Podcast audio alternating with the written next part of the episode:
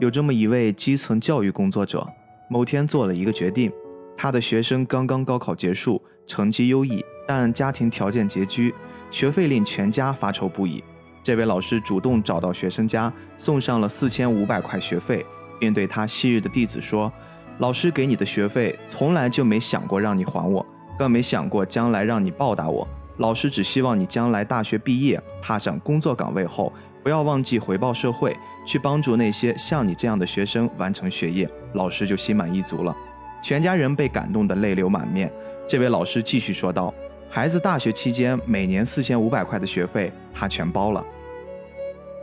大家好，欢迎收听这期的菠萝油子啊，又是一年的教师节。那相信刚才大家听到了这段故事的开头。今天我和斯派克呢，决定借着教师节，我们来做一期。这算什么特别的节目吧？呃，按照日剧或者日本动漫说法，应该是咱们节目的 SP 哦，SP 对特别版，真洋气。今天呢，我们决定来试一试非常非常非常经典的老番了，《麻辣教师 GTO》。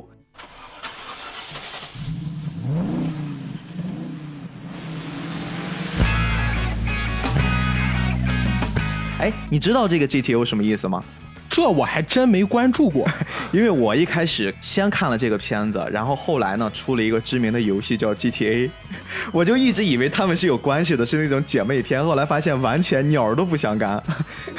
我之前我看知乎上有一种说法，说 GTO 是类似于什么热血暴走族的意思，但这个东西我后来去查了很多资料，我也不太清楚这个说对不对。哎，给我查着了，它其实这个 GTO 啊，分别指的是 Great Teacher 和 Onisuka，Onisuka 就是男主鬼冢英吉的名字，所以说其实 GTO 是指的是他所想成为的那个伟大的老师鬼冢英吉。如果按照漫画里的剧情设定，他最终也做到了这一点。而且最关键的在于，鬼冢英吉他本身并不是一个我们概念中正统派的这么一个人出身，而他最后能走到这么一个教育的高度，其实非常非常不容易。这个题材我觉得也仅仅只能是在日式动漫里面会出现了，而且它确实非常的日本。就这事儿，我感觉放到其他的国家的剧里面，好像。都会差那么一点味儿，因为它有一种特别日式的中二劲儿，那种气质在里面。对，我记得我们之前节目聊过暴走族，嗯，他的这个暴走族设定，其实放在这个故事里，它不但没有产生违和感，反而会给这个故事增添很多亮点。我觉得这个也是一个非常非常好的细节。今天毕竟我们做的是一期教师题材的 SP 嘛，对 SP，你对你从小到大的老师印象最深的是谁？可能对我来说，并不是一个特别好的经历。呃，我的初中老师啊，是一个给我留下不太好印象的这么一个人。嗯，我这个初中老师呢，他有一个爱好是很喜欢算命啊。对，就是你会觉得一个教育工作者喜欢算命这件事，多多少少让人有点不可思议啊。嗯，然后呢，因为算命这事要看这个是出生日期嘛，他会给我算。然后给全班同学算，后来我才知道，他算出来可能是我的这个出生日期会妨碍他的职业生涯，所以因为这个太扯了，这个事儿。对，你会听起来觉得很扯，但是呢，很多事情就是按照黑格尔的说法叫存在即合理，这个合理是合乎理性，就是如果把这件事放在这样一个老师身上，可能也是合乎他本身的理性吧，所以也就导致了我三年初中生活过得其实不是特别如意。总而言之，这件事给我留下的印象还是蛮不太好的。哦，我没想到，就是一个老师的话题会让你想到了一段并不是很好的经历。但其实我也遇到过好的老师，比如说我的高中班主任就是一个非常非常好的老师，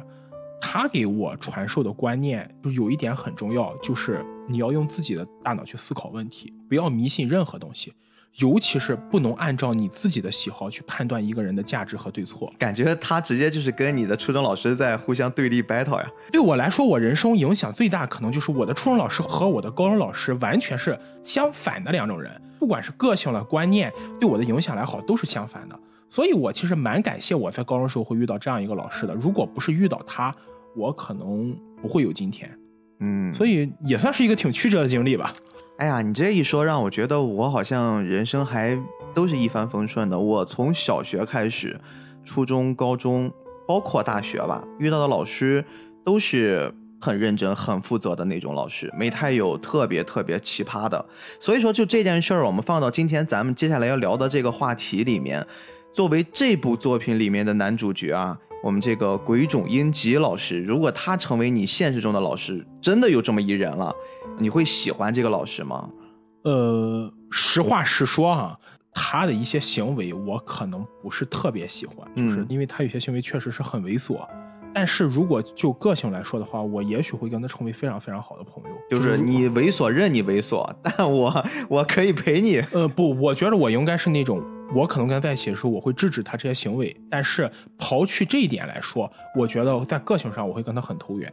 啊，那到底是一个什么样的老师呢？我相信这个片子应该也是喜欢看老漫的人都会知道，并且他也改编过非常非常多的影视作品，是吗？这部剧它被改编过两部真人版，分别是在二零一二年，还有一部是九十年代的作品。嗯，而且非常值得一提的是，九十年代那部作品的男主角是当时大红的日星反町隆史，嗯，那部应该是非常非常出名的一部。，还有当时著名的日本女星松岛菜菜子加盟，所以说嗯那部在日本影响力还是蛮高的。可能在日剧的这个教育题材里的话，这部《麻辣教师》应该是跟《极道鲜师》和《热血高校》是并列的走。都是属于那种有一点点坏坏的角色在里面扮演的一个，又是相对就观众视角下很善良的、很真实的成长故事。其实我觉得这是个很巧妙的塑造，因为毕竟日本和我们其实同属东亚文化圈，在东亚文化圈里的传统其实就有那种天地君亲师，嗯，就是老师在整个传统儒家的秩序五伦里是放在最后一位。虽然一层一层下来，但是老师这个在这个儒家系统的五伦里也是非常重要的一环。所以，我们古代的传统中就会有师傅嗯这个称呼。所谓师傅的意思就是如师如父，或者是一日为师，终身为父。也就是说，老师的地位是很重的。你像我们初中课本也学过韩愈有句“师者，传道授业解惑也”，也就是说，老师的这个地位是引领你走上人生正途的这么一个角色。所以，大部分我们传统东方人的观念里，会把老师这个角色当成是一个非常稳重、非常端庄、有很强威慑力的角色。但是呢，你像不管是我们今天聊麻辣教师也好像极道鲜师也好，其实都把老师这个角色换了一个角度，把他不再塑造的这么高高在上，是教诲我们怎么样去走人生道路的人，而是把他塑造成了我们周围的一个朋友，是怎么引导我们走上正途，而不是单纯的靠这种权威来压制我们的存在。这种反差反而会造成很大的影响，或是会让很多人觉得感同身受的一个原因。哎，你这么一说，我想起这些年儿我在网上，包括在新闻里面看到的各种，就是发生在大家身边的老师的故事。应该这些老师跟我们都是算同龄人了嘛，大家一起成长起来，到这年龄也基本上都在一线奋斗了。他们就不太像是我们印象中老师的样子了。比如说，有的会非常非常的漂亮啊，这种美女教师；有的呢非常非常多才多艺，他们可能上课的时候会弹着吉他，甚至会把一些我们觉得很晦涩难懂的知识编成是这种 rap 或者是一些歌曲。然后有的可能会用强大的后期技术，把比较味同嚼蜡的课文重新编写成一些很有意思的小动画或者是一些小视频。教师的这个形象，他虽然还是在像几百年、几千年之前一样行使的教师的职能，但是他们现在也是跟着时代在不断的进化和调整。很大程度我会很羡慕现在的学生。经常我会看到一些评论也这么说啊，就如果我在这个班里面，我说我现在应该可能也是清华北大的人了。当然这一部分是开玩笑自嘲的成分，但是确实是你会看到现在中国的老师的圈层，大家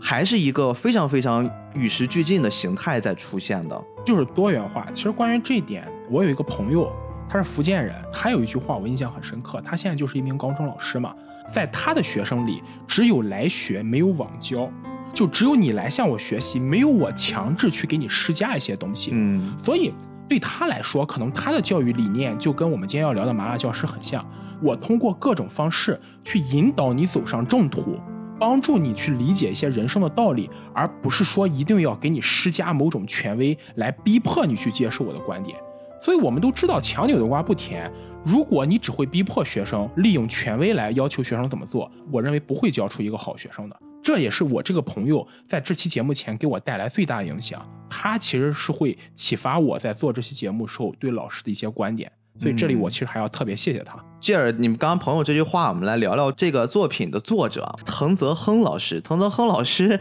是一个还蛮值得聊的人，他本身不是像我们之前介绍的那些漫画家一样那么的一本正经，哎，偏偏是一个感觉不是那么正经的人，反而画出了一个跟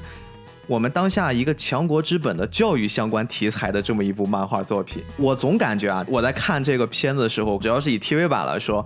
哎，我总感觉有一些镜头就是充满了他的恶意和他的那种小擦边球的那种感觉，给大家谋福利的镜头。对，呃，说起桐泽亨这位漫画家呢，他很值得一提的是，他在画漫画之前就是一名暴走族。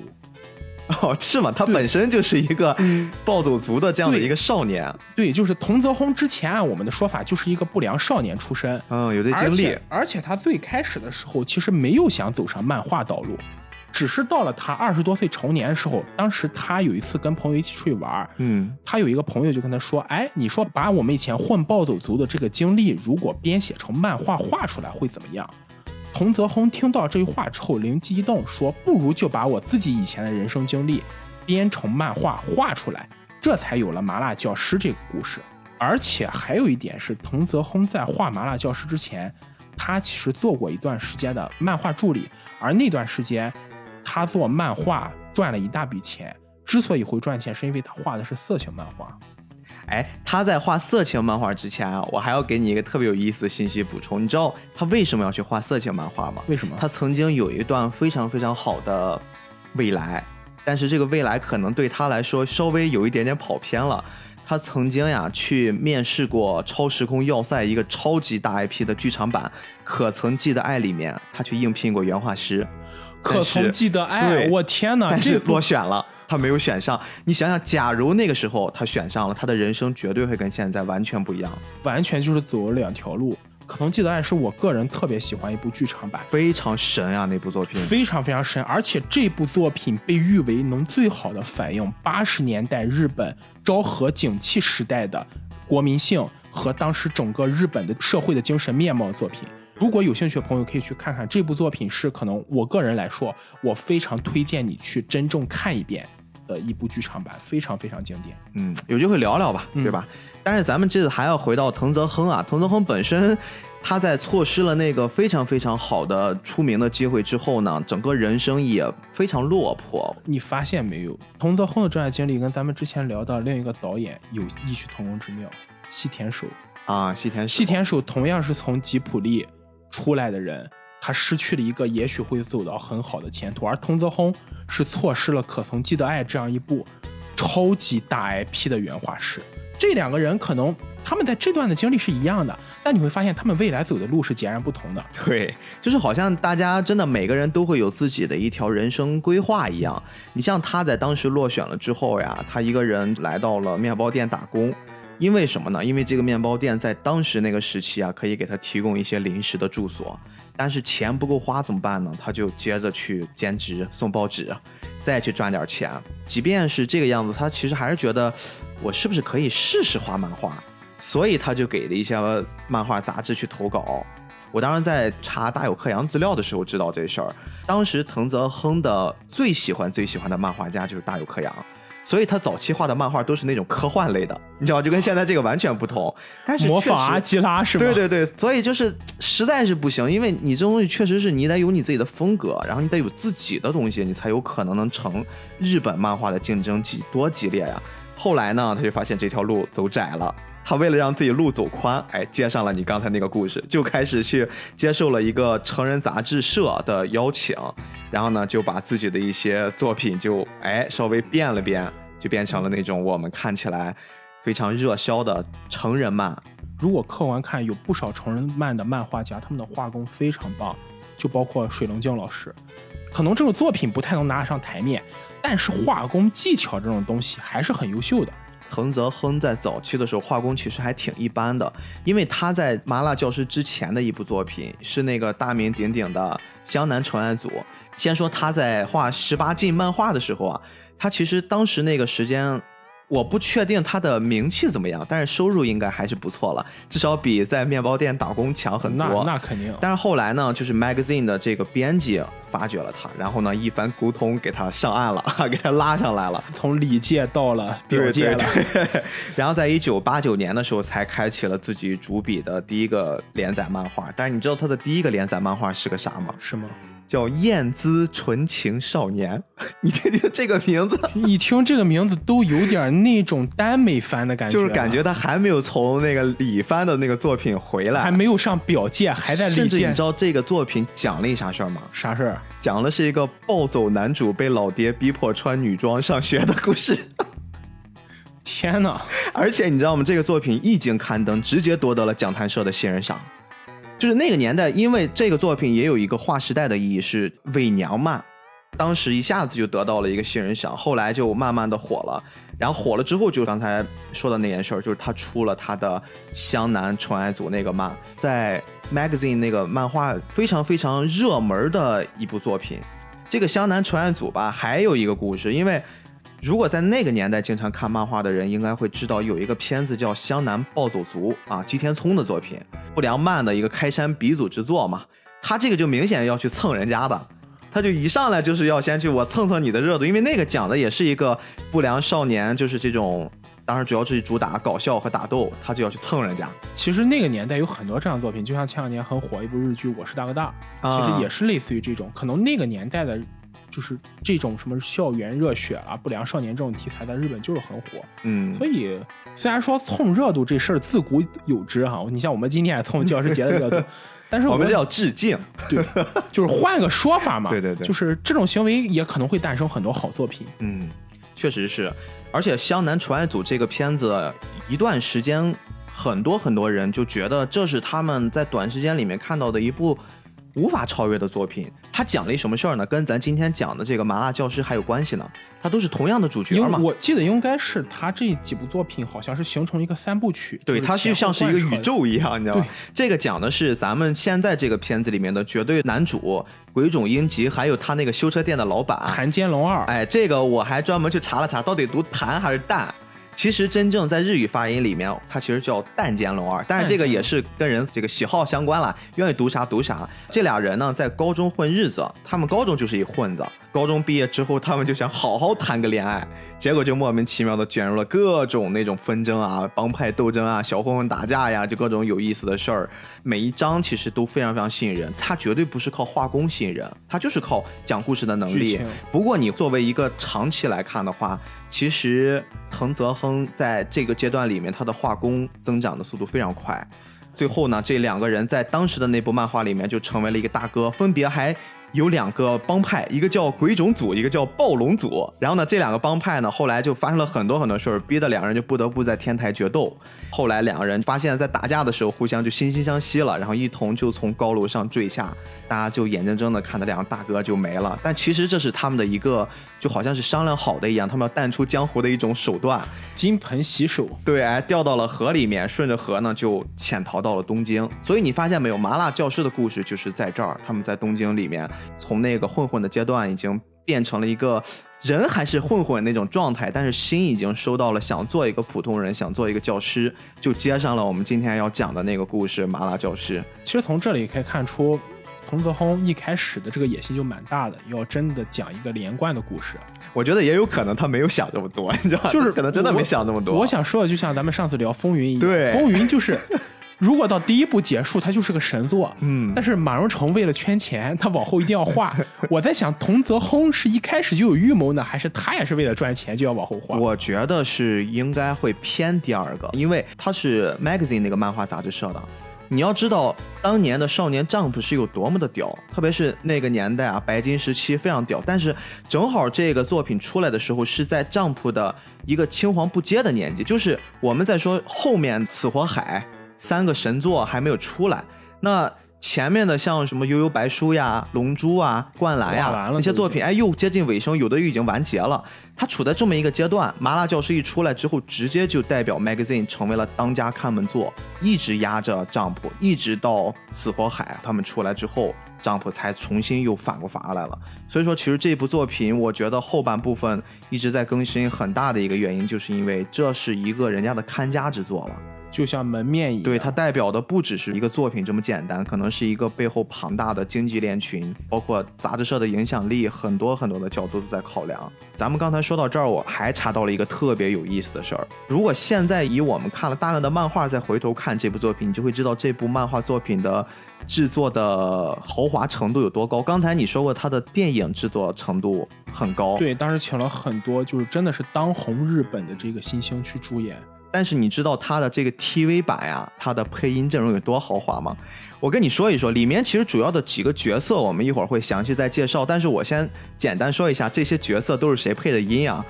首先，男主英吉的配音是宇智波带土，带土大神。对，然后呢，东岳他的那个女教师是死神里面的 Lucia，然后呢，菊地是流川枫，我天哪，丽美是越野兔。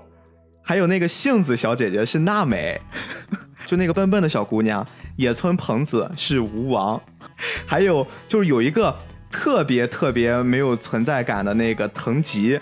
然后你知道那个藤吉是谁吗？那个藤吉是现在应该是去年那个大热番《咒术回战》里面的两面苏诺，就是里面那个绝对的男主被寄生在他身上的那个强大的 BOSS，都是一些非常厉害的角色。也就是说，这部番剧里面的配音就已经可以称得上是顶尖阵容、顶流。而且这还没完呢，就是连最小的那些小角色啊，你记不记得在他们一起出去出游，英吉不是给他们男女混合分宿舍吗？就神奇住的那个宿舍是三个宅男，其中有一个宅男，他的配音是《圣斗士星矢》，然后，然后他的那个英吉的小弟，就那个村井，是高桥启介，最狠的是他妈，你知道是谁吗？谁？他妈是定真寺。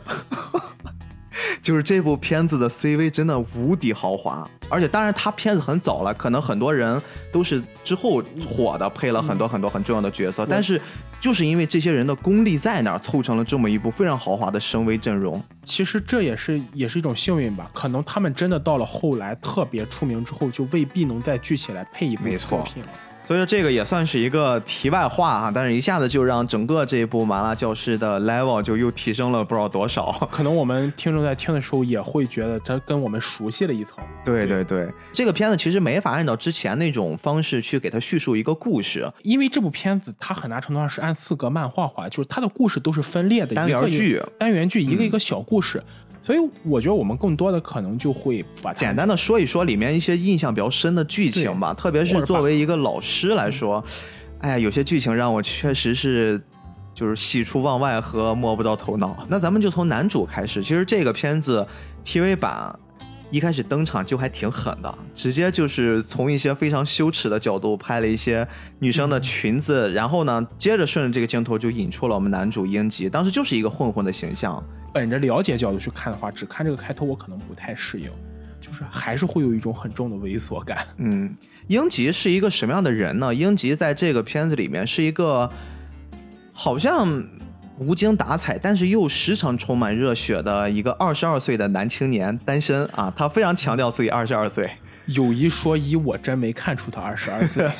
日本的角色塑造嘛，就像是他的同学，你能看出是国中的孩子吗？对吧？初三的孩子你看不出来的。刚才我们介绍了他在前面的那部作品里面的身份背景，英吉是一个特别特别想当老师的这么一角色，但是他也从来没有做过老师，甚至我相信他都没有考过什么教师资格证这种东西。他只是凭着自己曾经的一些经历吧，和他自己对待教师这个职责的看法，他就一直梦想着能去当老师。所以有一天有这么一机会了，可以去实习啊，找到了这么一个学校。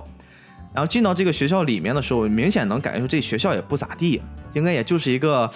你们拿钱就可以上，然后我们这边找到老师，反正不出啥大事儿，我们就可以教，就是勉勉强强混日子，你在混，我也在混，大家就保持一个平衡，不要做玩太大就可以了。而且他一进这个班，他这个班也很屌。我一看那个班，想到了一个也是小时候看的一个神剧，叫《终极一班》，就是全是那种 汪大东是吧？对对对。但是我最开始想的是周星驰演那个《逃学威龙》啊，差不多。对，就是那种也没有什么秩序，反正就大家都在里面混日子。就一个班里面，一看大眼望去没一个好人。啊，全是一群小哥，而且这里多说一句，按照如果按照日本的教育制度，像鬼冢英吉这种人，他是没有什么可能真的不可能进去，因为在日本非常讲究这种所谓的名分和资格的地方，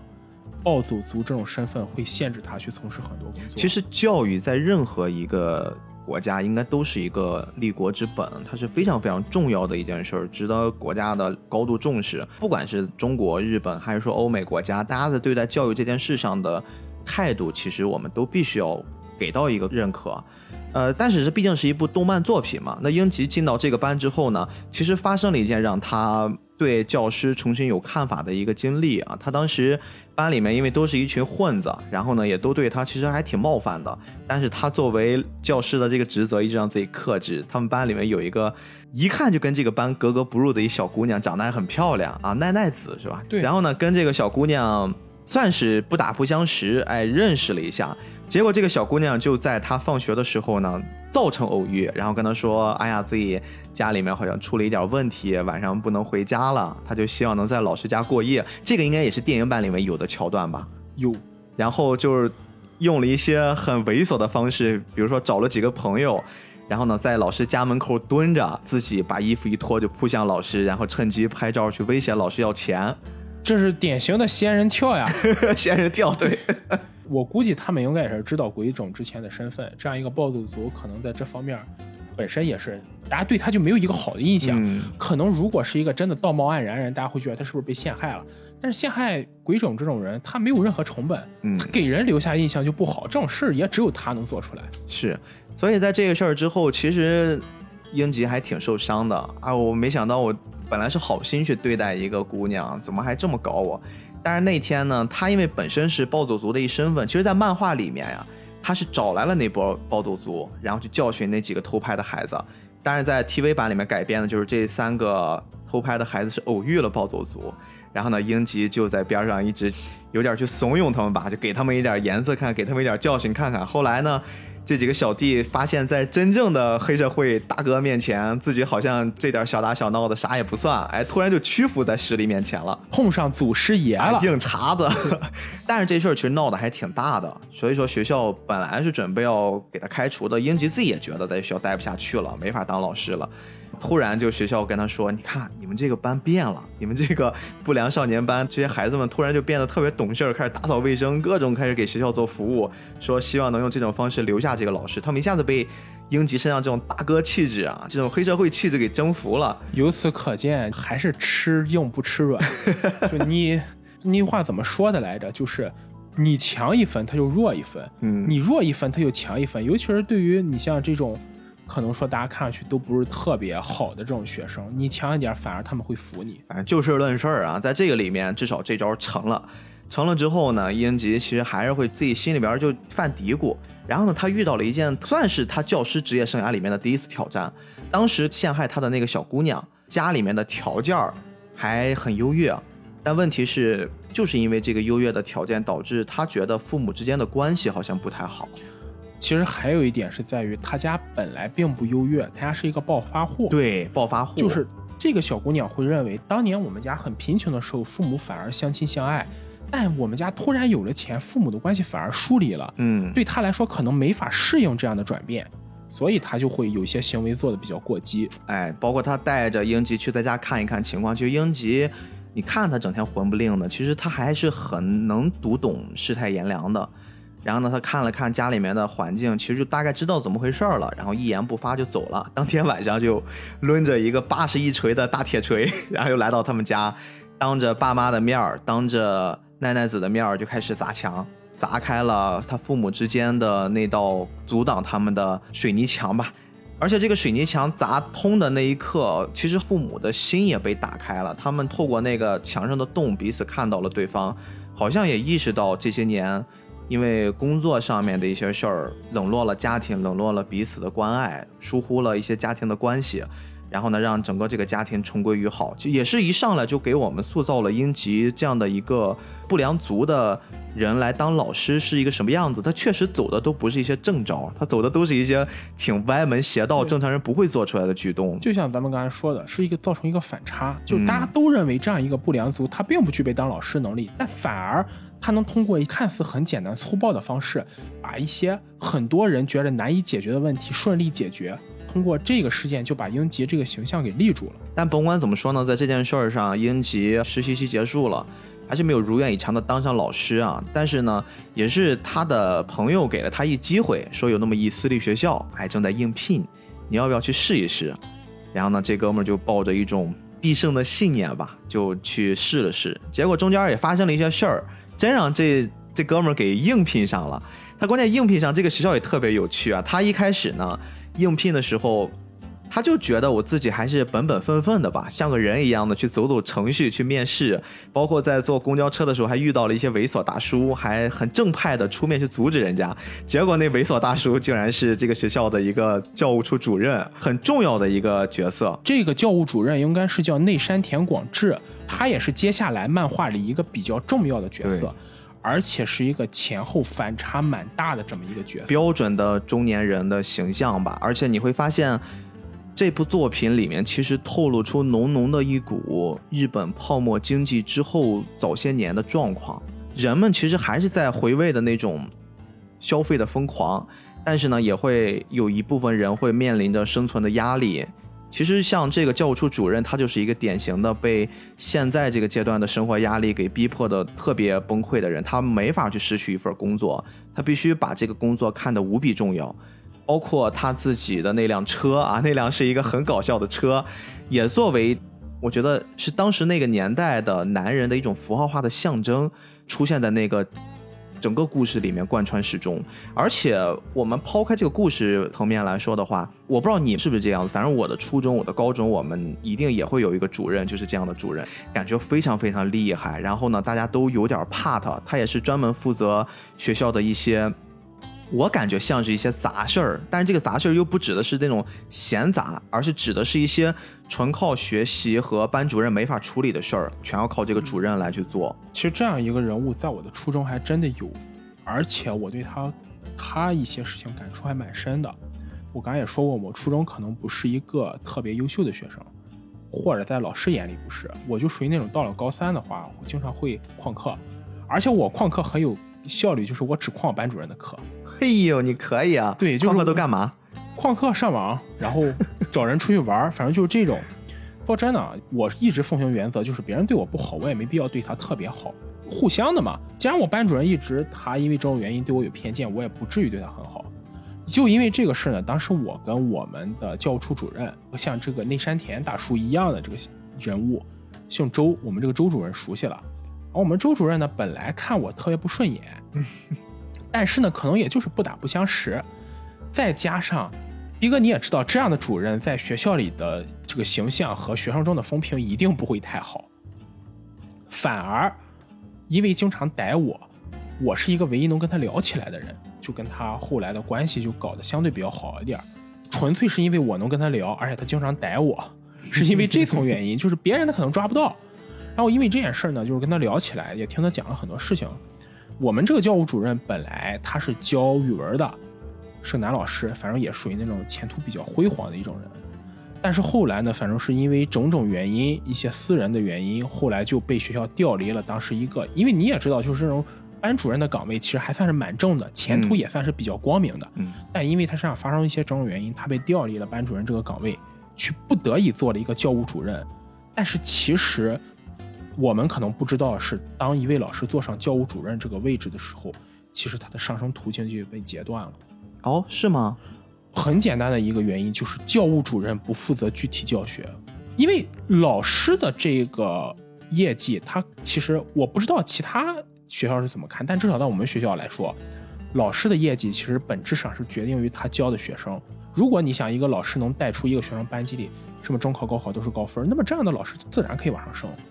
但是你在教务主任这个岗位上呢，你是没有业绩的，你只管风纪。但风纪这个东西说到底只是给学校内部看的，你没法拿到外面去宣传。你想，没有任何一个学校招生会说我们学校纪律有多好，让你学生来，他只会说我们的升学率有多高啊？军事化管理吗？对，就是纪律这个东西呢，是每个学校它必须要有，但是又实在没法作为学校本身质量衡量标准那么一个岗位。直到今天，我也觉得我们这个主任他真的是一种，就因为种种原因，他的前途等于说已经被断送了。但是他在教务主任这个岗位上，尽管做的非常认真和称职，当然肯定不会跟这个内山田老师一样这么有些猥琐，但是他也确实是没有上升的途径，是等于一个，就像你刚才说的，一个非常失意的中年人的形象。而且我人生中第一次喝酒，就是在我毕业后有一次我回去找他，我们两个人找了一个小酒店，我们两个人点了几盘菜，在一起喝酒，聊到了很多事情。所以你刚才说到每个学校都有这样一个教务主任的时候，我就马上联想到我初中的这个教务主任，其实真的也是一个很好的人，但是真的就是在这个岗位上，他可能就是一个没有办法发挥自己个人的才能和能力，因为压力又不得不屈居这样一个岗位的这么一个形象。哎，我能想象到的，我们之前的教务主任的形象都是一些非常非常刚猛的汉子。当时作为一个还未成年的我们那种学生状态，特别害怕他们，就是他们经常会发火，一种无由名的愤怒，而且用这种愤怒其实是可以一定程度上去压制一些同学躁动的心和歪歪想法的。因为你想想看，毕竟都是孩子。你再怎么青春期，他也是小孩儿。嗯，你这样东西，你一下肯定是能吓到。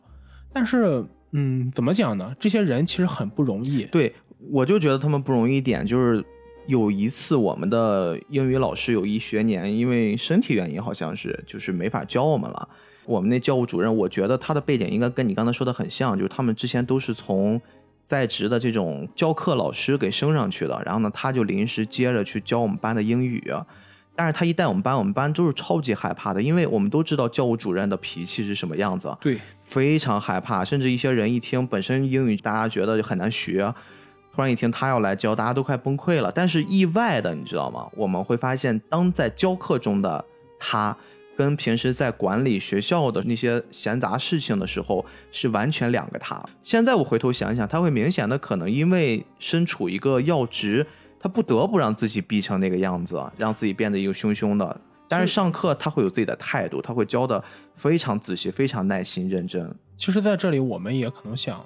他们在进入学校时候想的可能也是好好的做一个老师，教书育人。但是不知道什么原因，可能因为种种原因吧，命运的无常就把他们安排到了这样一个岗位上，他们就不得不收起自己原本的理想，去从事一份。也许他们并不想做的工作，反正咱也不懂，咱也不确定啊。对，也许有真的就是想去干的。对，刚才咱们说了，在麻辣教师里面的这个教务主任呢，就是一个跟我们很多人，我觉得大家应该都能想象到的一个中年秃顶的男人啊，他自己也在为自己的家庭、房贷、车贷各种生存压力做奋斗。嗯，他会有自己的猥琐了，也会有自己的一些陋习，包括他在里面经常会辱骂学生。然后呢，他也作为这次给英吉面试的一个重要的面试官儿啊，当然处处为难他。然后英吉呢，理所当然的这次面试就泡汤了，然后自己灰溜溜的上学校小卖部去买东西，结果哎遇到真大神了，这个小卖部的老板竟然是这个学校的董事长，就是校长。哎，就这个设定，其实当时让我看的真的还挺挺受不了的，会心一笑啊。因为这个说这个校长有一些癖好，他就喜欢去卖东西，然后就接触不同的人。反正总之呢，他也觉得英吉在听他自己私下碎碎念的时候，知道了，哎，这个人好像不太一样。有可能是不是会给我这个学校带来一些别的可能性？其实这个角色就有点像金庸小说里的扫地僧，哎他藏在暗处，但是是这个学校大 boss。对对，反正最后就一番的测试吧，加上一些歪打正着的，英吉就顺利的还真进这学校了。进这学校之后，才开始发生了我们后面聊的那些故事。前面我们简单的交代了一下这个故事的背景，我们可以看到英吉这个人，他本身就是一个。离我们印象中的老师距离非常非常非常远的一个形象，可以说是相距甚远。对，因为尤其是在我们可能国内我们中国的概念里，这样一个人从一开始就被 pass 掉了做老师的资格，就没有人会认为这样一个人会去做老师。所以你觉得扫地僧一样的校长，他真正想将英吉招进来的目的是什么呢？你听说过鲶鱼效应吗？嗯，以前出海捕鱼的渔民，在他们打上来一网鱼放在水池里养的时候。因为如果时间久了鱼会死，这个时候他们就会把这种鱼缸里放上一条鲶鱼，让鲶鱼到处乱动，追着他们。而鲶鱼跟这些鱼不一样，是不一样的种类。那么鲶鱼在这些鱼中乱动的时候，自然而然的可能就把整个的这个所谓的死水给盘活了，让这些鱼重新有了活动的可能。而我觉得英吉对这所学校来说就是鲶鱼。嗯，本来这个学校的，包括它里面一些制度和包括这个学校里的教学环境，都是一片死气沉沉。但是呢，当英吉这样一条鲶鱼进入之后，他用自己完全不一样的方式，来带领这个学校前进，就会把原来那些可能死气沉沉的环境，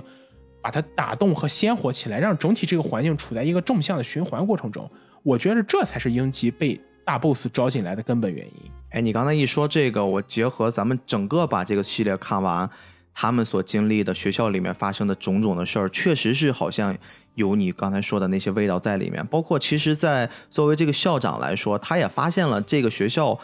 学生之间会有非常非常非常多的一些问题，咱们经常能见到的校园霸凌、校园暴力还啊、援助女孩啊这种。问题的存在，而且上下之间的关系尊卑，包括老师之间也会有很深层的矛盾。所以说，当英吉进去之后，我们会看到后面很多很多的故事，确实都将这些我们非常常见的，它甚至已经跟国家没有关系了。我们这儿也会经常会出现类似的问题。逼哥，我不知道你看看前两天爆火的一个视频是黑龙江查宿舍事件，就是张美玉。对我，其实我刚才想说的是，这两天在准备这个麻辣教师的时候，我也想到了这件事。就是为什么会有这种情况呢？可能就是因为学校里是一个格外讲究上下尊卑和地位高低的地方，它跟外界社会还不一样。就比如说我们外界，我们可以通过自己方式在自己的岗位上去寻求到自己的人生价值，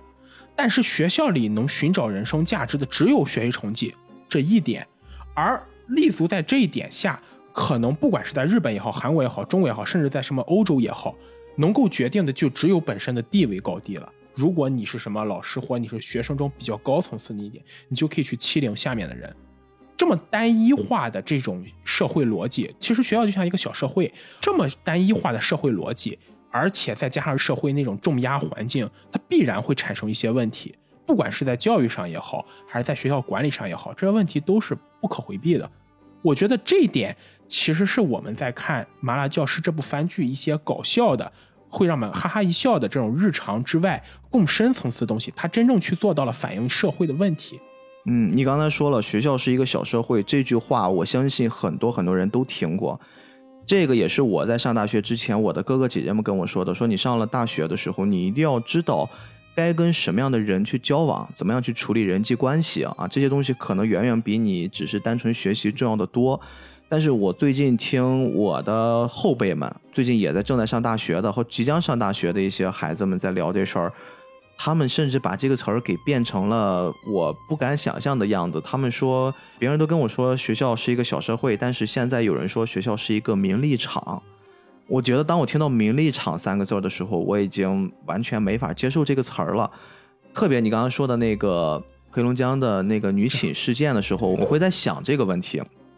你有没有听过很多人在早些年会评价学校的三六九等的时候，会说一流的大学啊，大家比的可能是什么？二流大学比的是什么？三流大学比的是什么？啊，那些比什么都不重要。但是问题是，学校对于这些名利的问题和学校对于立场的问题，甚至是学校对于阶级的问题，他们有没有真的是在重视？这个反而是决定了一个学校好坏的一个重要条件。学校如果只是把教书育人，这件事儿和名利挂钩，或者说和财力挂钩的话，很难免会出现一些我认为不太正向的问题。可能是这个事儿，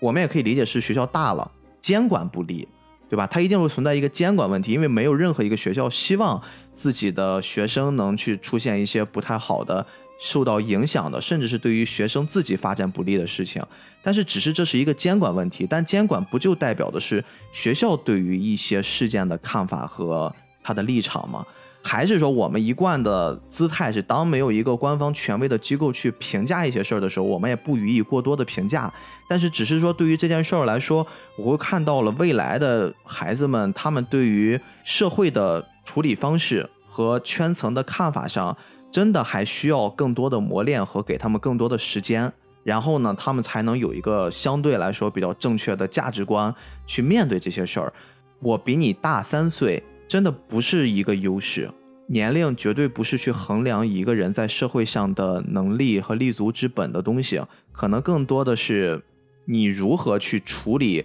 当下的事情。所以说，从这件事上我们可以看出，除了学生这些被教育的群体之外，我们作为教育者的这方面群体，是不是也应该在很多方面注重一下自己的问题？就像刚才逼哥你说的很好，就是一流大学比什么，二流大学比什么，三流大学比什么？可能所有大学都在追求成绩，但是在成绩之外，我们是不是也要去想到一些别的东西？并不是读书好就说明这个人一定会健全。其实我还想结合漫画说到，除了刚才我们说到内山田之外，在这个漫画作品中还有一个人物，他叫做赤石川元优。嗯，这个角色其实就是我刚才想说的这样一个，他是一个数学老师，从表面上看是整个作品中最彬彬有礼，也最像一个衣冠楚楚的绅士的这样一个角色。但是也就是这样一个角色，他其实本质上是一个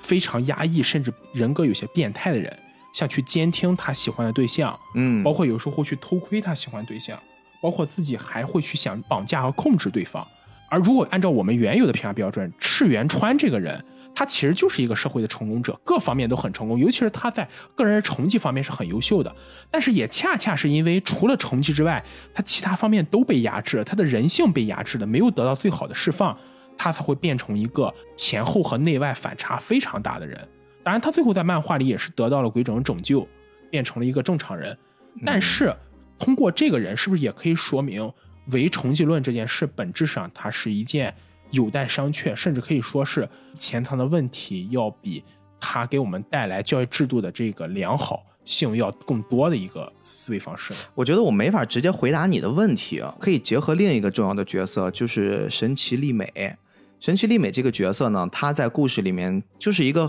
还蛮漂亮的金头发的一个少女，但是他可不一般，他的智商号称是全世界只有五个智商超过二百的。人啊，一个超级天才，他就是其中之一。学习对他来说，反而就像是吃饭呼吸那么简单。他的这个篇章里面曾经发生过一个事儿嘛，之前在教他的一个老师就觉得，哎，这孩子很不一般，我们要给他重点照顾，给他一些额外的特殊对待吧。所以说，这老师就经常会给这个孩子做一些私下的补课。但是很快他会发现自己跟这个孩子相处越多，这个孩子的进步神速。甚至是在没过多久，孩子的知识体系和他掌握的这种知识能力已经超过这个成年人了，他慢慢的会产生压力。这个神奇丽美甚至都没有意识，说老师在上课的时候说出了一些知识，跟他所能掌握的那个已经很高级的层面来说，有一些知识是相冲的。他会主动的站起来跟老师说：“你这儿错了，你那儿不对啊，正确的答案应该是这样子的。”这个老师有一段时间是精神上都快绷不住了。他就会觉得这样的人对他来说是一件很恐怖的存在，然后慢慢的会让这个孩子就有一些性格发生扭曲，包括他怎么样去惩罚这个孩子呢？说出了这个孩子的一些不想让别人知道的秘密。那事后我们大概可以推测出，就是这个孩子一些身世之谜，然后呢，让这个孩子在整个班里面就感觉自尊受了一些伤害，后面才会导致他一段时间的这种压抑、缺席、抵触情绪。这个也是我觉得跟你刚才说的那个情况很像，一个是很优质的老师阶级的精英人群，一个是学生层面的精英人群。看待教育，我觉得要分两方面来说，一部分是教人，一部分是教知识。你想想，我们现在所能想象的好老师，真的绝对不是单纯的在教给我们知识这个层面，他绝对不是告诉你一加一等于二和一加一等于二之后延展出来的无穷的知识领域。而是说，老师会告诉你一些在未来的人生路上，甚至是一些哲学层面的最浅显易懂的人生道理，他们会用日常相处的方式在课堂上去跟你讲述出来。那这个部分才是让你成为了一个完人，你所必备的一些东西。我们都知道人无完人，但是我们也不断的要通过一些知识和一些额外的做人的方式方法上，让我们接近那个完人。这个才是一个人成长的过程。刚才咱们去聊的这两个人，可能他们更缺少的是在教育里面的那个育人的部分。其实这里就不得不提到我们的先贤孔子了。我一直觉得，在教书育人的这两个领域，可能在教书上我们会找到很多比孔子更加优秀的老师，但在育人上，我真的觉得孔子可能是首屈一指的这么一个大家。嗯，在孔子的教育体系中，其实对人格的塑造要远远高于对知识本身的传授，因为对孔子来说，知识这种东西更多的是后天，不仅仅是通过课堂、通过生活和通过方方面面都可以让你获得教益的。所谓学而时习之嘛，为什么学而时习之，并不是说让你今天学完了你就觉得大功告成，你要时时刻去温习。然后还有那句“三人行，必有我师焉”，只要是人和人之间的相处，就一定可以学到东西。但是对孔子来说，更重要的其实就在对人的人格塑造上。孔子更看重的是把人塑造成一个完整的人，让这个人具备仁义礼智信这些所谓人应该具有的品质。嗯而我认为，当人具有了这样的品质之后，他才能成为一个完整的，或者是从我们社会层面上去形容一个更加准确的角色。人一定不是孤立存在的，而我们受教育的意义和价值本身就在于让我们的人去更好的适应社会，然后在适应社会的同时，不去放弃自己本身的价值观，让人和社会能够更好的结合，既有独立性，也有顺应社会和能够为社会造福的这么一个形象。我觉得这点上来讲，孔子做的其实是非常好的。尤其是当我们翻开《论语》之后，经常会出现的是所谓君子和小人。什么叫君子？君子应该做到哪些东西？小人会做到哪些东西？君子应该避免。这其实就是在帮助人去完善自己人性的一个方式。确实是结合孔子的一些我们小时候学的最浅显的《论语》，对对吧？这个我们每个人小学其实都会或多或少的学习过。你把《论语》里面的每一句话给拆解过来，你会发现孔子在说这些话的时候，他真的不是在告诉你地球有多大，我们距离太阳有多远，真的是在研究一些为人的东西。何以为人呀？所以说，刚才我们举的故事中的两个角色，我认为是往这个方向可能会一个比较好的回答。但是我们因为不是老师，我们也没有太多的教育的经历，我们只能去结合自己的理解去说这事儿。不过我更想给你去分享的是另一个角色啊，就这个角色，刚才其实我们也浅浅的聊过，就是那个村井，也是班里的一个小混混，一个短毛寸头、黄头发的，他会跟英吉也算是不打不相识啊。因为呢，他的家庭背景还挺特殊的，他的妈妈在十三岁的时候就怀了他，是一个单亲家庭，然后也挺不容易的把他给养大。其实他妈妈，我们可以想想，在那个年纪就怀了他，心智也不是很成熟，是一个挺乐颠儿乐颠儿的一大姐啊，啊，经常会穿着很暴露，就是上街溜达那种。他妈妈在怀他的时候，可能自己都不是一个成年人。，对呀，一个不是成年人的人教导出来的孩子，其实你也很难指望他有一个成年的思维。因为这件事儿，我们都很难想象当时经历了多大的勇气啊！在整个这个 TV 版的时候，我们后面也知道发生了一个特别大的事儿，其中也包含了一个老师跟学生之间发生了一些不正当的关系。那个孩子其实也是十三岁，后来他选择轻生了。其实我们就可以通过这件事反推一下，村井的妈妈当年怀他的时候把他生下来，并且把他拉扯大，这是一件多么不容易的事儿。当然，这件事儿不是在我们今天着重去讨论的范围里面，我们要讨论的是。村井这样的一个人，从小就在这么一个环境里面长大，他会有一定的恋母情节，他甚至会把这种事儿当成一种很强的保护欲。这个故事展开还特别好玩。我们说英吉他用了一种很特殊的家访式的方式，他其实是想走进村井的生活，但是他却用家访跟他的妈妈会做了一些交流。然后呢，村井就会觉得我的老师想要泡我妈，他就会有这样的一个想法，然后就到处一直跟踪他们，去保护他们，就怕他的妈妈被这个坏老师给搞走了。其实我更觉得村井和他母亲相处方式并不像母子，更像是姐弟，对，就不太像是那种传统意义上我们认为母亲和孩子相处状态。没错，如果是母子关系，可能母亲和儿子之间的这种距离，更多的是母亲起到庇佑儿子状态，因为尤其是年龄在这里摆着，因为母亲一般都会比儿子大上二十三十岁。但是姐弟之间的关系其实更多是这样一共同成长。共同成长的状态。对对，就是逼哥，你这个词用得很好，就是我觉得他们是在共同成长，因为你会看出来村井的母亲的心智其实表现也并不成熟。对，就是也像是一个两个年龄稍微偏大一点的少女那种状况。对，但是呢，在这个故事里面，最让我惊讶的是，英吉其实也发现了他们家的这种很特殊的关系，包括他也能一下子洞悉到他的这个学生村井是一个什么样的状态。他没有直接的当面就跟他把事情解释清楚。原则上来说，我们会把事情直接解释清楚，就是避免产生误会。对，避免产生误会。但是他的做法是，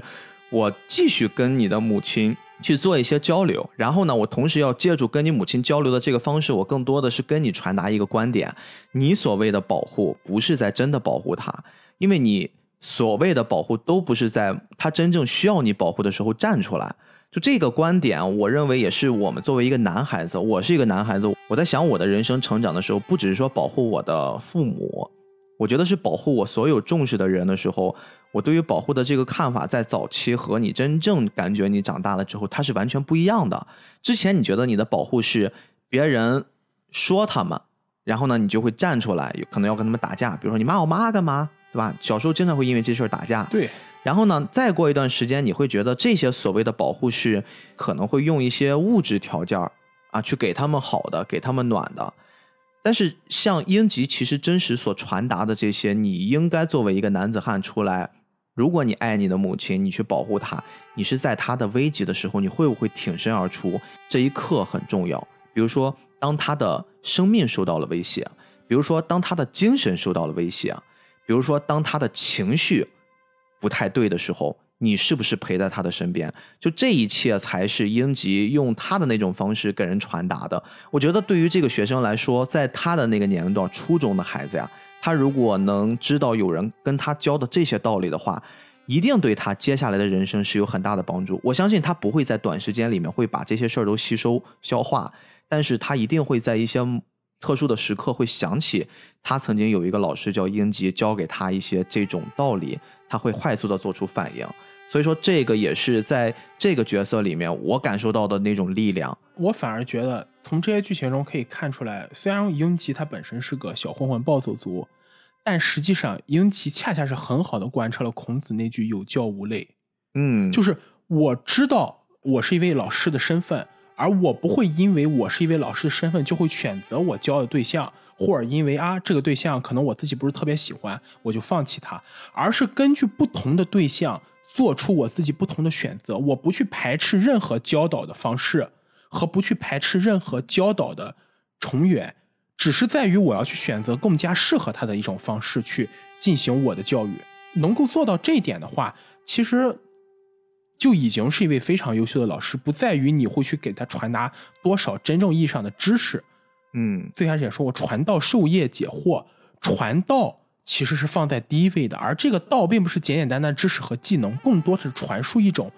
行为习惯和一种为人处事的看法、道理，这才是最重要的。没错。你对于这个故事还有哪一些角色印象比较深啊？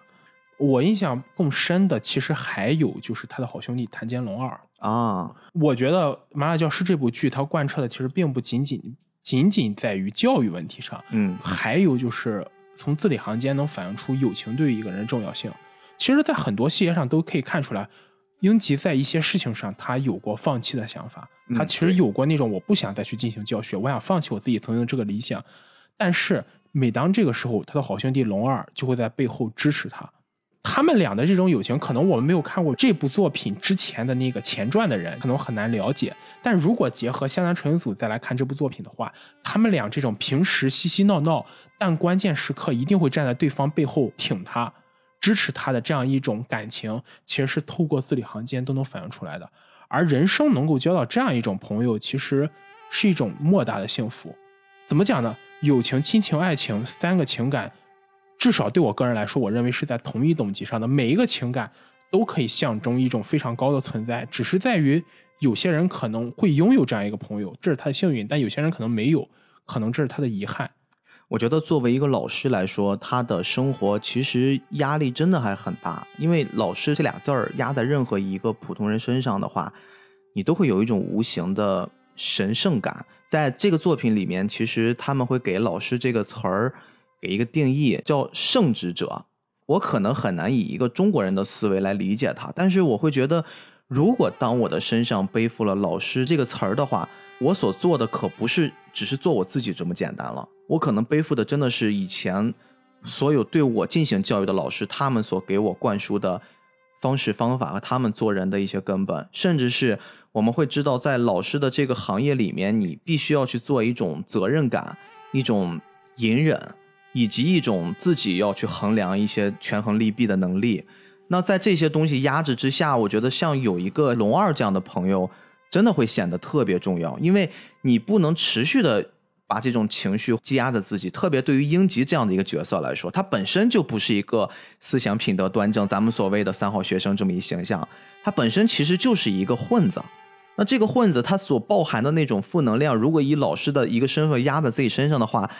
他所需要封闭自己，或者是说他所需要克制自己的东西反而更多。龙二很可能会成为他一个非常不错的垃圾桶、树洞啊。我们现在会有一个词儿叫树洞，垃圾桶这个词有点，但是意思真的是行使那个词儿的意思，因为英吉真的会经常把自己在学校里面的一些生活状况吐槽的东西，他会跟自己的这个朋友说，两个人喝到酩酊大醉。反正龙二就作为一个就是他的朋友的身份，默默的去听着他。而且尤其是像日本的这种环境，在日本当老师其实要更难，因为日本整体的社会环境就是偏压抑和保守。对，其实这种压抑和保守要胜过我们国内，尤其是当你担任了老师这样一个职位之后，你身上要背负的使命感，我觉得更多的是一种使命感，而非责任感，要比责任感更进一步。你做了一名老师之后，你会自然而然把自己放到一个更加高的位置上。所谓十年树木，百年树人嘛，你培养出来的是社会下一步的中坚力量。如果这些人出了问题，社会是没有前进方式的，而责任其实都在于你这个老师身上。所以，其实从这点我们也能看出，英吉虽然表面上看起来放荡不羁，很多行为让人没法接受，或者说难听点就是一个混子，但是当他立志去做一个老师的时候，我认为他整个人的形象和整个人给人的感受就已经升华了。就这样一个人会去立志做一名老师，这跟他原来给人带来感觉完全不同。但他能选择去做一名老师的话，恰恰属于他超越了自己本身的职业，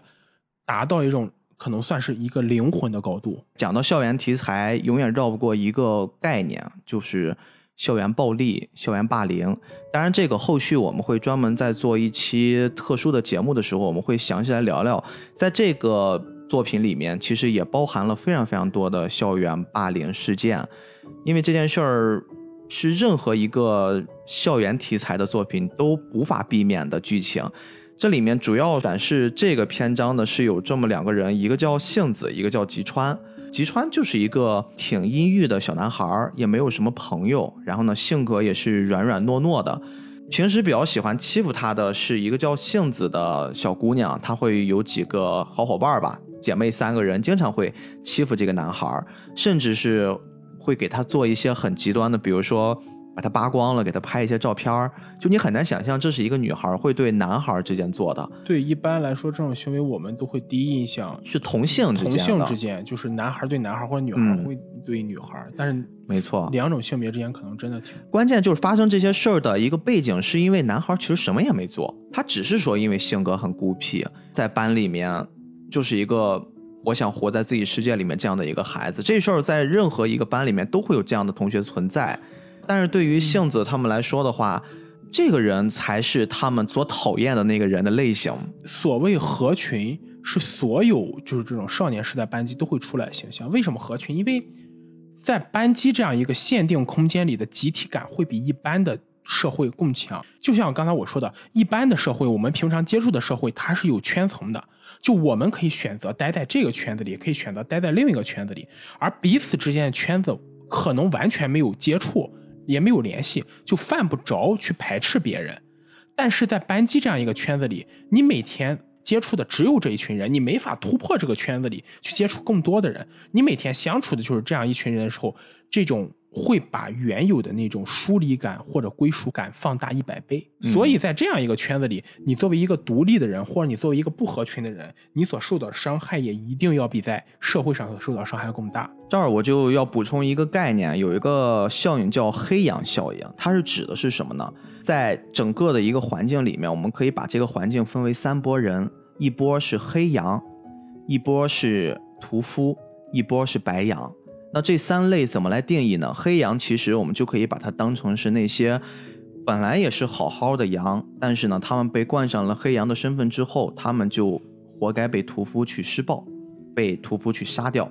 那屠夫是什么呢？屠夫就是施暴的那些人，但是屠夫本身从他们的层面来说，他们也没有错，因为我们只是不过是要杀羊而已啊。我可能是为了生活，可能是为了吃。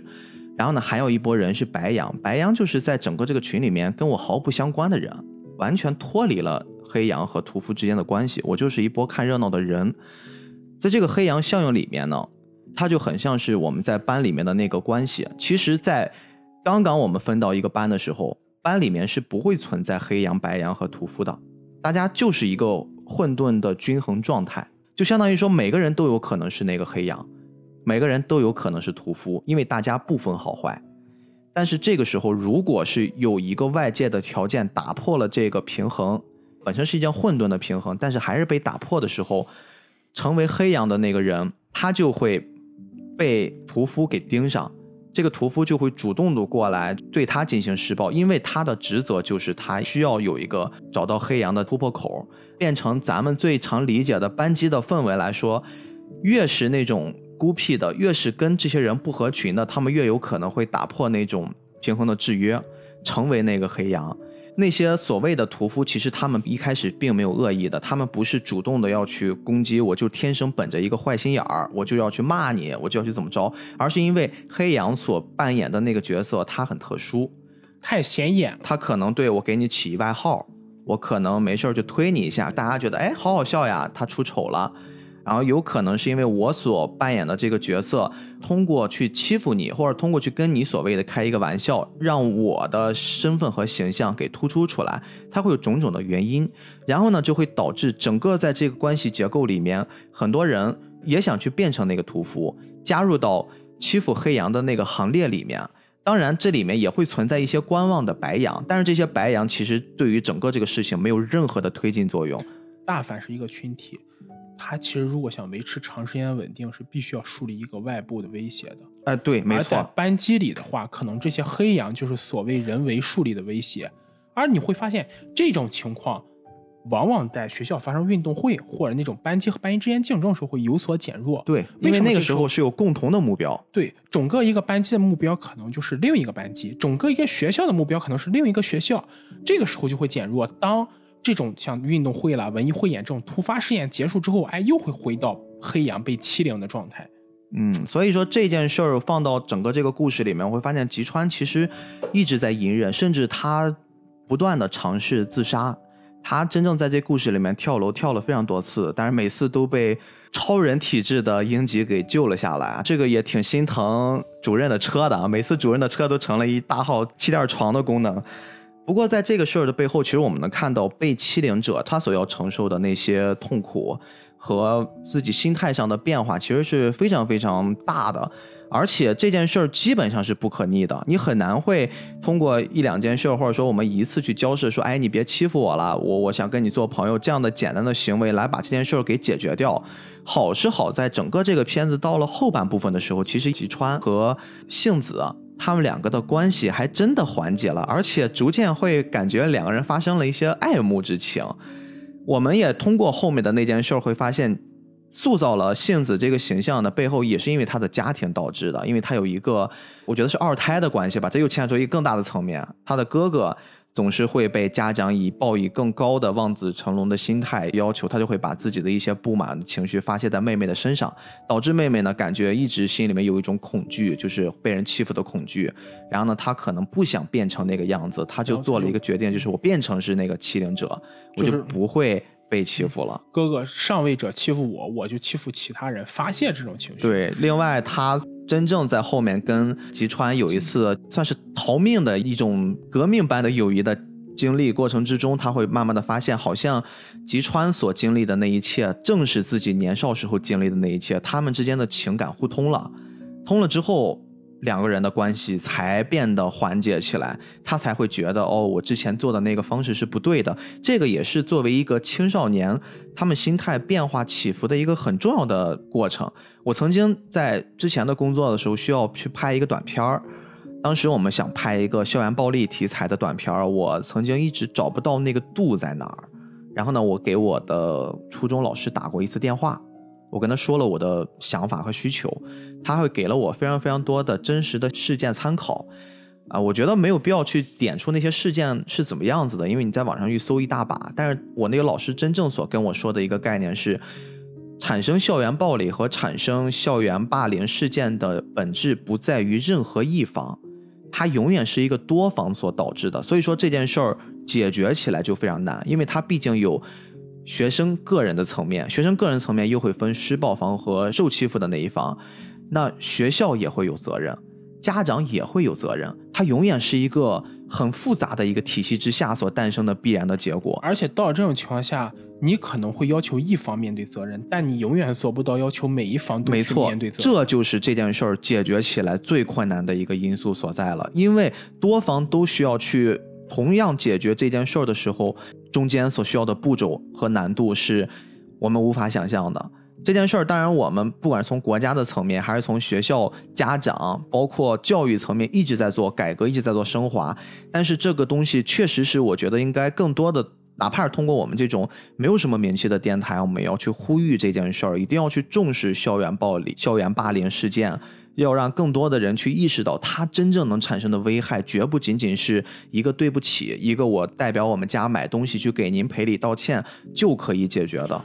这其实是一个社会的长远问题。我们现在来呼吁这件事情，其实也是尽到我们的责任。它永远不可能说，今天我们呼吁，或是拍一部所谓的动漫或者电影就能把这个事情解决的。它永远是一个非常长久的过程。没错，在我们社会真正把它重视起来之后，其实我们现在社会也并没有特别重视这件事情。真正有一天，当我们真正能把它拿到一个更高的层次上去，认真对待、重视这件事情，让。参与霸凌活动的每一方都意识到自己错误的时候，这件事情才有根本解决的可能。嗯，但还需要时间，我觉得需要不短的时间，需要好几代人一起来努力的这件事儿，所以才有十年树木，百年树人呀。嗯，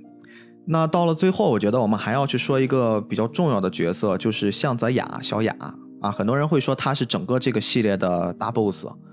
关于这个人，我不知道斯派克会怎么去看待他。嗯，她也是一个在这个班里面自始至终都是属于比较刺儿头的一个女孩，而且家庭条件也不错啊，也是养尊处优吧。其实很多人会说她就是标准的那种反派女主的剧本，心眼儿也比较坏，然后呢也经常会施一些计谋去加害于别人。你是怎么看待这个角色的？嗯，其实与其说她是一个反派女主。我倒不如说，他其实是整个片子里一个最渴望实现自己价值的人。就与其说他是在跟英吉对抗，倒不如说他是将自己放在了一个更高的高度。他想通过跟英吉作对这个方式实现自己的人生价值，而不是单纯是依靠跟英吉作对这样一个事件、这样一个事情。或许我认为还有另一种可能，就是他有一种不安全感。就他认为整个班级里英吉的出现对自己的地位是一种外界力量的影响，他会觉得如果没有英吉出现，我在这个班里的地位会非常稳固。他觉得英吉不是作为老师，而是作为他的一个挑战对象出现的。而面对自己挑战对象的时候，他会做出这样一些行为，其实就在情理之中了。嗯，他感觉自己像是一个战士一样迎上去了。对他认为自己代表的更多是这个班里所有人的利益。代表这些利益去对抗一个英吉这样一个外来要打破这种利益圈层的人，我觉得他面对英吉的态度更多是因为这种，而不是说单纯他就是一个反派女主为了去做对而做对。如果真的是这样的话，可能这个人物形象就没有现在塑造的，或是作者塑造的这么丰满了。仔细数数，他总共在班里面跟英吉做了哪些比较出格的事儿啊？刚开始的那些刁难我们就不说了。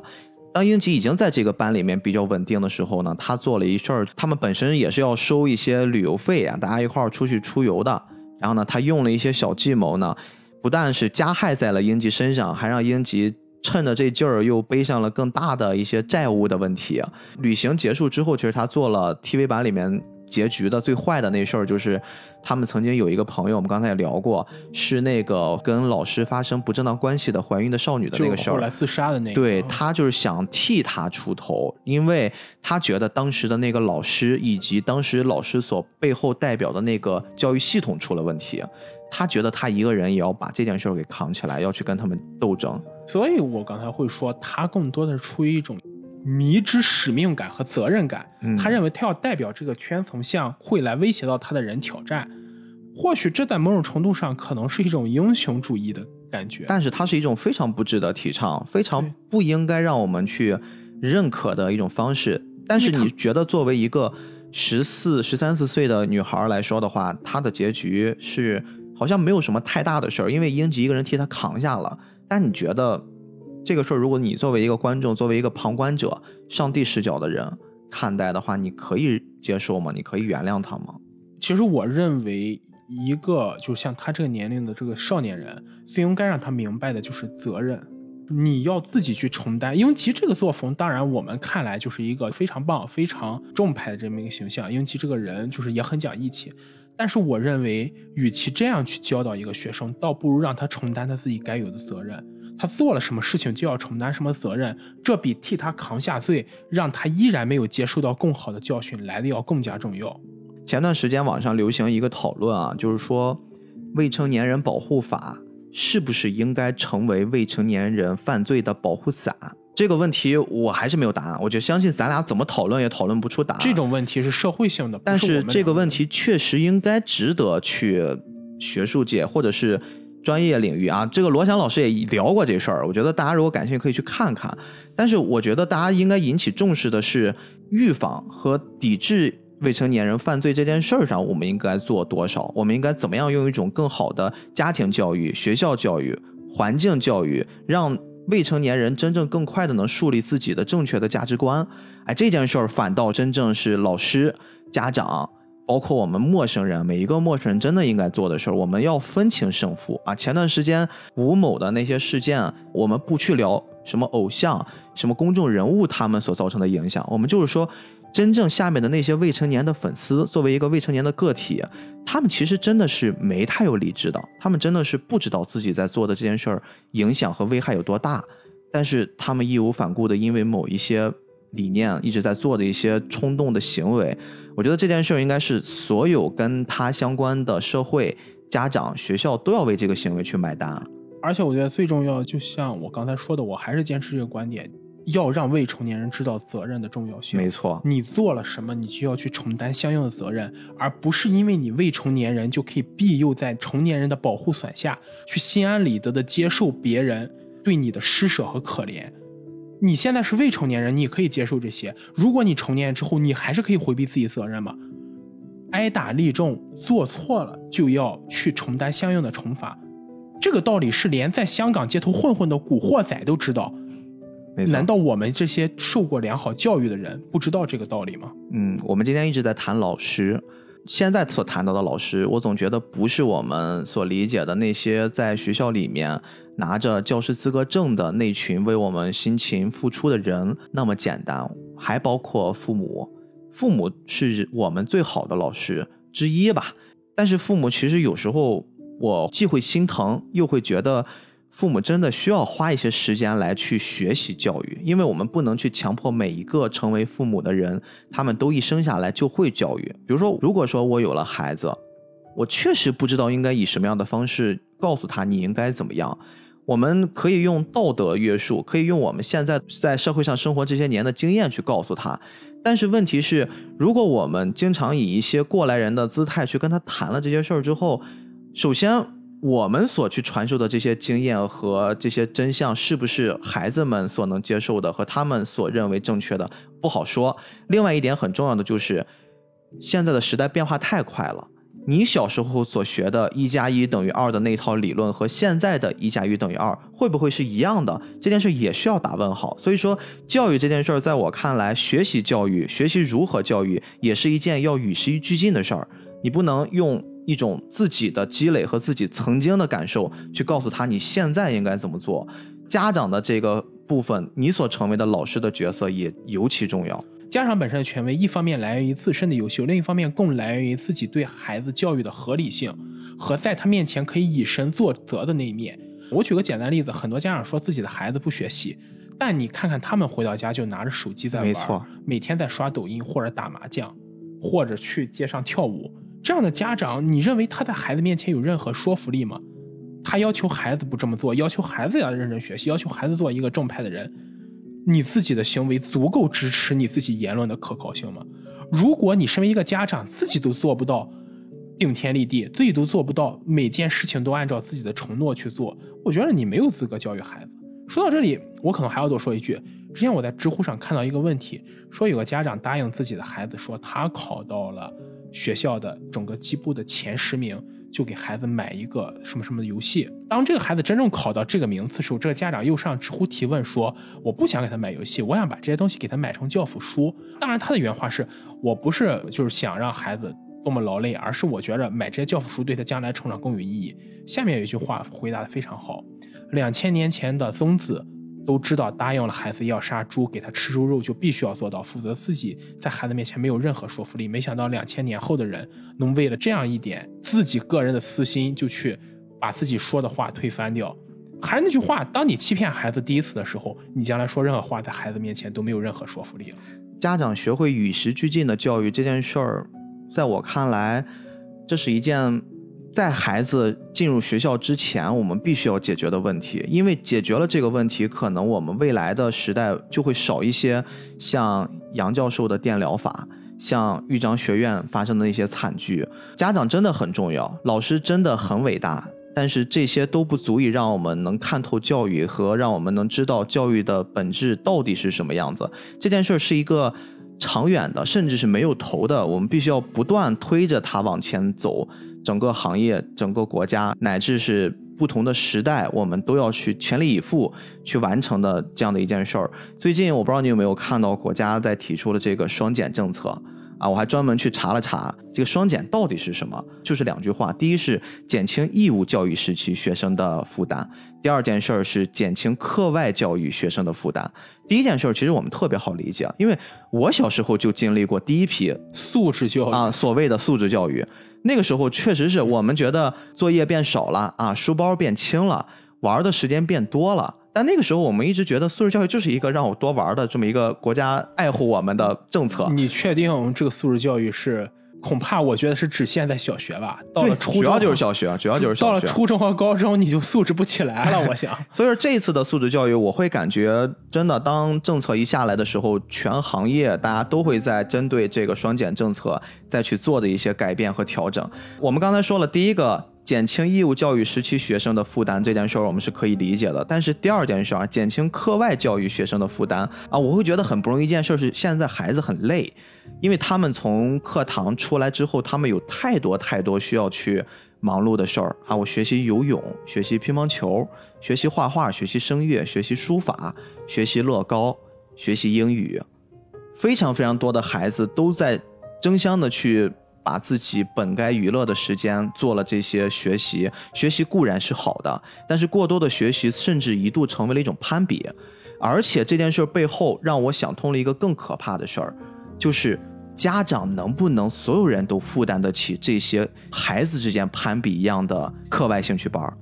你刚才举出了孔子的例子，说了一个观点特别特别的好，叫有教无有教无类。有教无类的意思是。真正我们所提倡的教育是一种尽可能的平等，让穷人也有可能享受到教育的条件。包括我们现在说，为什么高考是最公平、最公平的一种社会行为吧？因为它是真的可以去让那些没有钱的人、那些贫穷的人，在有一次跟有钱的人他们有一个共同竞争的舞台。更进一步是让这些可能生活条件不如意的人，让他有一个希望。他会认为，也许自己的努力没有成果，但自己对孩子的这部分努力，能够让孩子突破自己的壁垒，上升到更高的空间，改变自己的命运。这其实才是教育最根本的东西。所以说，双减的这个减轻课外教育学生的负担，我反倒是觉得它还包含了一部分是真正减轻了家长的负担。因为真的不是所有的家长都可以支付得起让自己的孩子去学习那么多的东西，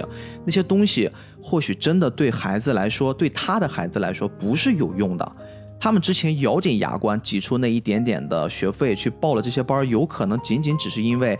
他的孩子的朋友们都在学，仅此而已。所以这件事儿整个我看下来，我会觉得国家是真的开始越来越从更高维度的层面去。扎根教育根本，他去知道每一个需要被教育的孩子应该是什么样子，而且我觉得更能反映出现在老师他们所承担的压力和他们所要尽的义务该是什么样子。老师一定不是那种简简单单只给你传授知识的形象，而且老师也不该成为传授知识的工具。嗯，老师是活生生的人，不是一个工具。而我们现在所做的，就是让老师更多的回归到自己人的状态。而不是一个，就像刚才斌哥你说的，我只是教给你知识，而我只是教给你更多的知识。我学了这个，你也必须要学。如果这样的话，就真的把教育物化了。把教育的目标定得太功利了。所以在今天节目的最后哈、我想用一部日剧《铃木老师》里面的台词收一下尾啊。它里面说，没有人因为我的这番话产生改变，甚至可能一转身就忘得一干二净，但这就足够了。我当然没有能耐去改变他们的命运。实际上，无论是谁都无法改变。我只希望在今后的人生旅途中，当你们遇到了挫折、难以前进之时，能够想起我曾经说的这些，作为你们攻克难关时的参考，那我就已经很欣慰了。大家还记得在开头我说的那个很平凡的基层教育工作者的故事吗？他四年以来啊，真的如约的资助了那位学生全部的学费。这位同学呢，也十分优秀的完成了学业，考上了顶尖大学的研究生，并顺利的毕业。两个人彼此完成了当初的约定，这像一个童话一般美好的故事，但却真实的发生在我身边。那位老师和那位同学也是我的恩师和挚友，所以我记得这件事儿，而且是在我成年之后才知道。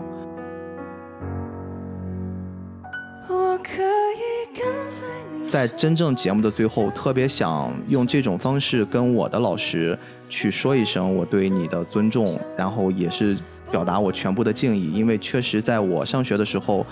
可能那个时候我们不懂事儿，可能那个时候我们做的很多时候会惹他生气，但是我会真的觉得我有这样的老师是我一生的骄傲和荣幸。我相信斯派克的老师。